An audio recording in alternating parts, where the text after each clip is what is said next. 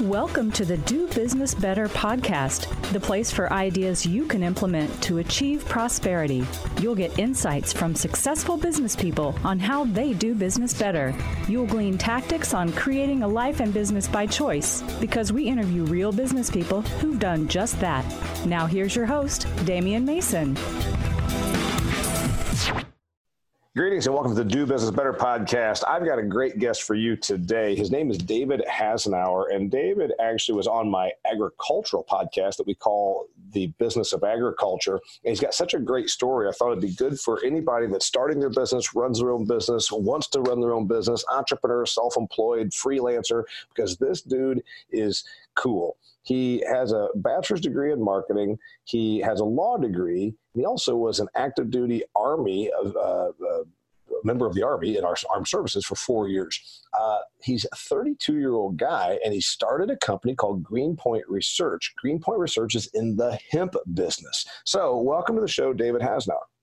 Thank you. Thank you for having me again. Uh, I look forward to talking the business side of things today. I think it's uh, interesting intersection between the two. And uh, uh, really enjoy speaking with you last time and look forward to this. Yeah, well, you've got, uh, you're like a 1,200 listens almost on the Business of Agriculture podcast already. We just dropped that a week ago because the whole thing about hemp is, is like brand new territory. And uh, a lot of people are really interested. And I'm just thinking to myself, man, there's so many great lessons about now you're, you're getting outside funding and you're growing this entire thing. And this has all just started in the last year or two. So let's go back to the beginning. Okay you, you're in the Army, you're an Army brat, you're raised in Georgia, uh, you've got a college degree, then you decide to go back to law school. Then you say, when did you make this decision? I'm going to start my own business, and of all things, it's going to be based on marijuana. Yeah, so I was uh, I was getting out of the army and uh, looking around what was happening, and it was kind of the green rush was really picking up uh, its pace. The Colorado and Washington at the time had just legalized uh, and you, you kind of started to see the writing on the wall about what the industry would be. Uh, so I, I, knew that's where I wanted to focus. I had some connections out in Colorado, and went out and started to run some things to ground about what the possibilities were.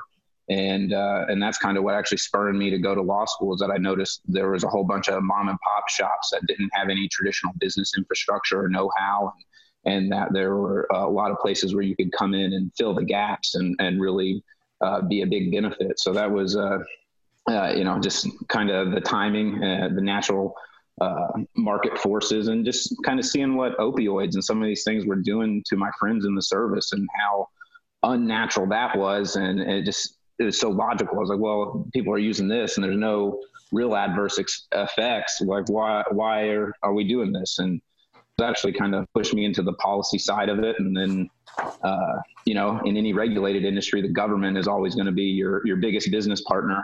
And uh, so got integrated there. And so, and what what year? Okay, yeah. So first off, uh, everybody that's listening, applaud this guy because first off, they're looking at the opioids. There's no question. You know, these lawsuits are happening. Uh, the state of Oklahoma, what was it, 170 million dollars or something against Johnson Johnson. Most people didn't even know Johnson Johnson. You know, we were shocked about the whole talcum powder, baby powder thing. Who knew that they even were in the opioid business? This is something I see that's going to be really. Uh, continual. Every state now is going to sue opioid manufacturers, and yeah, it is some pretty nasty stuff. Uh, your, you know, your your guys are getting banged up, uh, IEDs and all that. Then they just get addicted to pain pills. So you're thinking to yourself, the answer must be marijuana. You're thinking that's what the answer is going to be. What year was that? Uh, so that I was getting out in 2014, 2013, actually, leading into 2014. Uh, as I was transitioning out, like I said, I, I'd been involved in it. I'd hurt my ankle in, in, some training, and so I had, you know, been in a recovery brigade with a bunch of gentlemen that were unfortunately addicted to these things, and it just, like I said, it was it just seemed like a natural pathway. That I think 2012 was when the first kind of big legalization movement started happening, and then I get out in 2013, and then that kind of spurns my interest into the industry. It just seemed like a, a much more natural path uh, to to care and, and you know in, and medicine than what we were presenting uh, to these soldiers. So it just kind of was a, a, natural pathway out based on my experience. And sure, okay, so it's about six years ago. You're sitting there looking at this, and you think, okay, maybe there's an answer with marijuana. And by then, uh, by 2014, it was already legal in like the state of Washington, state of Colorado, and you're thinking this is the direction to go. Then you made a pivot pivot's an overused word. You and I both can agree. In corporate, yeah. corporate vernacular, they like to talk about pivoting, pivoting, pivoting, which is funny. Uh, have these corporate schmucks uh, have never made a pivot. They can't. They can't make a change. They do the same thing today that they did 40 years ago if they were if they were left to their own devices. But you you said I'm going to make a big huge change. I think the answer now is really more on the fiber or the hemp or the oil. How'd that all come to you? Uh, we were we were modeling things out. So we had started out as consultants, uh, providing uh, expertise to cannabis industry operators, and then so when we decided we were going to start our own thing, we we were modeling it out and we were running all these scenarios. And uh, one of the unique things about the, the the marijuana legalization is it happens at a state by state level. So you have this tremendous uh, mismatch of rules that are inevitably detrimental to scaling and, operating a business. And then you you kind of go backwards even further and you're starting to look at it from an agricultural perspective and you're like well these guys are investing millions and millions of dollars to grow a plant indoors. Like uh, there's no way we can convert electricity into photosynthesis more efficiently than the sun. Otherwise we wouldn't be growing crops outdoors. Um, so you, you see kind of these incongruencies in the market. And then so simultaneously with this is we're doing this consulting work and the 2014 Farm Bill is passed and authorizes hemp pilot projects in a, in a limited scope. Uh, so our, our agronomist partners out in Colorado gets to consult on the very first hemp farm in the U.S. And uh, we start learning about it, and then we just realized the market potential is just so much bigger. We're not limited to a, a specific number of medical patients in one state only. We don't have to go out and get a, a ton of different licenses. We're talking about producing bulk agricultural commodities that are distributable around the world. Uh, and, and, you do the kind of the blue ocean scenario, and we, you know, you talk about textiles and fiber and grain and food and energy and all these things. And all of a sudden, the hemp market, the total addressable hemp market, is like nine trillion dollars versus you know four or five billion if you're able to fight at a state by state level and run around and compete with all these large uh, kind of what we call multi-state operators in the cannabis space like you know medmen and canopy growth and these larger individuals. And it's just uh, it just didn't make sense for us strategically with uh, the resources we had the capital we had available and and and just kind of the other externalities about being in the industry with banking insurance and capital raising all being difficult in the the sense that it's still federally illicit. And, and we still even ran into that a lot with, you know, navigating the hemp space. We've had our bank accounts taken away several times. We've had. wait a minute, wait, wait a minute, wait a minute. First off, uh, and this is my friend David Hasenauer with Green, Greenpoint Research. And uh, a couple of times we've broken up here. I'll make sure you've got your other apps closed down, right? So we have all our bandwidth available. I do, uh, I do. Okay. Who in the world okay, you're just out here growing hemp and you're saying, I'm going to have a hemp processing facility and you, you get your bank account shut down. Is that by the state? Is it by a local jurisdiction? Who, who's doing that?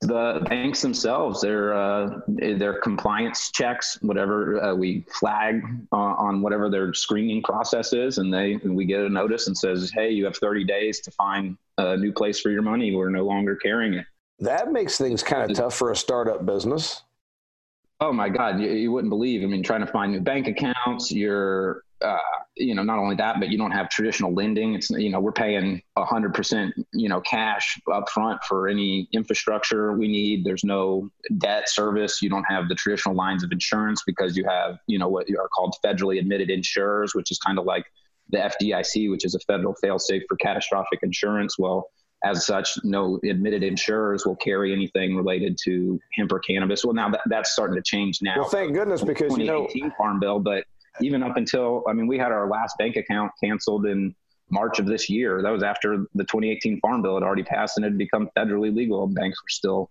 uh, kicking well, one more reason for me and you to hate banks. I get mad about banks, even though I'm friends with my banker because he's a small, uh, local and regional type uh, community banker. But here you are, you got this business going. And like you said, even after the 2018 Farm Bill legalized the production and processing of hemp, you're still fighting this because the bank, uh, within the bank themselves, say we're dropping you. Yeah, and we uh, one big thing for the industry is we still don't have access to payment solutions, credit card processing. Uh, most companies still aren't handling hemp companies, despite the the change in uh, legalization. So it is there's still a lot of uh, very unique issues for our industry as opposed to other traditional ag interests or just any traditional business as, as it stands. Sure. So, David, I'm thinking here. Okay, you very smartly you said you think uh, that the space for cannabis is going to be a little bit crowded, or I think more importantly, what you're telling me is it's going to be so well capitalized. And I'll give you my reading on that. Altria, the parent company of Philip Morris, which makes Marlboro cigarettes, the most popular brand of cigarettes on the globe, uh, bought a 40 to 50% stake in the biggest cannabis company up in Canada. And I can't remember the name of it right now, but I remember reading this article as an agriculture guy and thinking, wow, if, if Altria uh, you know, a Philip Morris type company is coming in, that tells me this is real. You're thinking, I can raise some money. I, I got this company, Greenpoint Research. I can raise some money, but I can't possibly go head to head with Marlboro money. Is that kind of what it came to?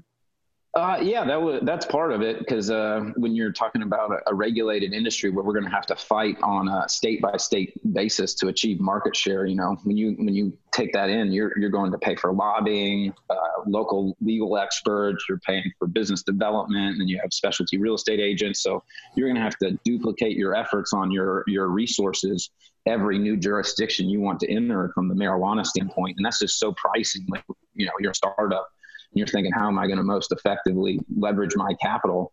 You know, it can't be going around and trying to win those battles. And then on top of that, once you are successful and do get licensure in those places, then you got to set up retail brands, which cost uh, a huge amount of money. So right, really, right, right. Because now, like when when hemp, I'm sorry, when cannabis goes that direction, there I do see eventually there will be a branding of this. You know, there's a time when you just went to the store and bought tobacco and rolled your own cigarettes. Call it, you know, 150 years ago, and then there became Marlboro. So this will happen on the cannabis side, and there's Greenpoint Research. You've got a nice company. You've got millions of dollars of backing, but millions of dollars of backing isn't billions of dollars of backing, which is what the Marlboros and the, the Salems and the Camel Lights and all that are going to bring to it. So you said, I've got the ability to go hemp. And also, I'm thinking the regulations on hemp are a little more national versus state to state. Is that accurate? Absolutely, especially when it comes to the transport of the, the bulk products afterwards. You know, you still have some uh, quite a bit of variance in how they regulate internally in hemp with you know compliance testing, extraction methodologies, and all the different uh, permitting requirements requirements. So there's definitely still variability, but it's to a much lower degree, and there's much lower barriers to entry generally. Okay. Um, and it, I think we, you know, when we're talking about it too, we're projecting out the long term. One of the things we notice doing consulting work with a lot of these things is that the, the supply chain is very blurry by nature of the industry and the cottage uh, uh, scenarios that have arisen. There's a lot of vertical integration, but not out of achieving efficiencies, out of necessity because the other components of the supply chain didn't exist in close proximity to these marijuana businesses. Yeah, so uh, let's let's for the person that says, "Wait a minute, I run a Subway franchise. What the heck's he talking about?" Or the person that says, "Hey, you know, I've got uh, I've got nine dry cleaners, but I'm not sure what he's talking about." What we're saying is, uh, because of necessity, a producer of the uh, in, in, regular agriculture, let's say, I grow corn, but I don't then have the uh, the the need to take the corn, uh, process it into corn oil, then bottle it into a bottle and slap a Wesson label on it, and then also distribute it to the grocery stores, and then also do the point of purchase marketing, et cetera, et cetera, et cetera. Vertical integration doesn't happen for most of those things, or certainly not up and down the line. You're saying that in your industry, just because, David, there wasn't the infrastructure in place, it became we have to do that. And you now don't want to do that. You don't think your job is going to be completely vertical integrated. You're going to be part of it. Absolutely, and that that's you know where we see this movement as it moves into a bulk commodity. Uh, you can't do everything; it's it's too cumbersome. You're trying to boil the ocean; it would be uh, an impossible task. Um, and that's why regular ag companies don't do that because it's just it's already difficult enough to grow a product and then deliver it identity preserved to a manufacturer, then try and encompass all that other portion of the supply and value chain. It's just a yeah, tremendous so, undertaking. So your your company, Greenpoint Research, is thinking what you're going to do is you're going to be the uh, producer and you're also going to contract with farm owners and farmers to produce the green product for you.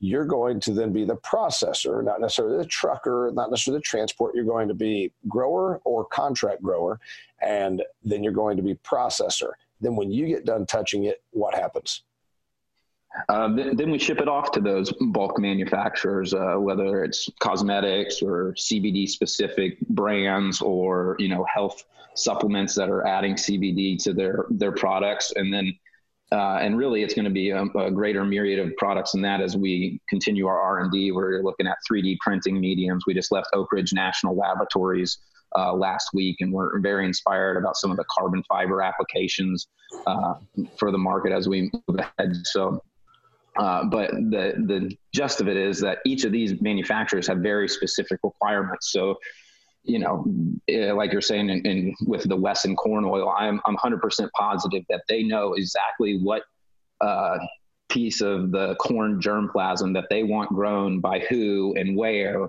to be delivered to specific oil presses to, to you know create that grade of oil that'll have this specific flash point. Uh, and so, you know, and that's where we're going is right now you have a mismatch of farmers just kind of growing all kinds of seeds just to see whatever works. And as we continue, you know, we do have a specialty and, and seed genetic R&D. Uh, that's where the industry's headed too, is that we're going to have specialized uh, acreage origination depending on the manufacturer. And, yeah, right uh, now, right now, what you're saying is there's not enough refinement. I'm not talking about refining the oil. I'm talking about refinement of the business model where they say, you know what we need? The marketplace needs 100 million tons of, or 100 tons of this. Right now, it's kind of like you say, it's it's so much a wide, wild, open, wild uh, territory, wild. Uh, Wild West, if you will. It's like, yeah, we haven't quite got it figured out that this manufacturer specifically wants this. You know, the Wesson corn oil people want this, and the people over here that make uh, cow feed want this. That's what you're saying needs to happen on hemp. Absolutely, and, and that's the things we're gonna we're gonna learn as the industry grows. We're you know we're gonna get integrated with these manufacturers, and they're you know and as they start to adopt hemp-based substitutes, you know they're gonna have their own specifications for what they want, whether it's a specialty grade of pulp for paper products or cooking oil pressed from the, the seeds of hemp, or whether it's uh, the type of bast fiber that comes out for insulation, carbon fiber, biochar, whatever the end use is. And yeah, we're, we're still such a nascent industry. That's what, uh, you know, being an entrepreneur is already hard. It's, it's, it's really hard when, you know, the rules change every couple years and it's, you know, rapidly evolving. Uh, it's, it's definitely helps spin the flywheel faster because chaos uh, creates opportunity, but it is, uh, it's definitely been a unique challenge from you know i have a background in some real estate stuff too and i, I mean they couldn't be more polar opposites where real estate is just such an ingrained industry that has these set standards and practices and and a, a, such a regular deal flow versus something that you know we don't even have ucc contracts. We're still, develop, still developing the best way to contract for these goods. So it's a uh, I mean, it couldn't be a, uh, more different than most other industries I've participated in from an entrepreneurial standpoint, you started this thing, and then are you the person in charge, or did you have to seed some of that to get other folks to buy in? Uh, no, I'm I'm still in charge. That was actually uh, very important to me when we went through our, our first capital raise, uh, which is something that is so important to a, an entrepreneur. You know, choosing the right investor is probably the the uh, one of those critical indicators of how successful your business is going to be.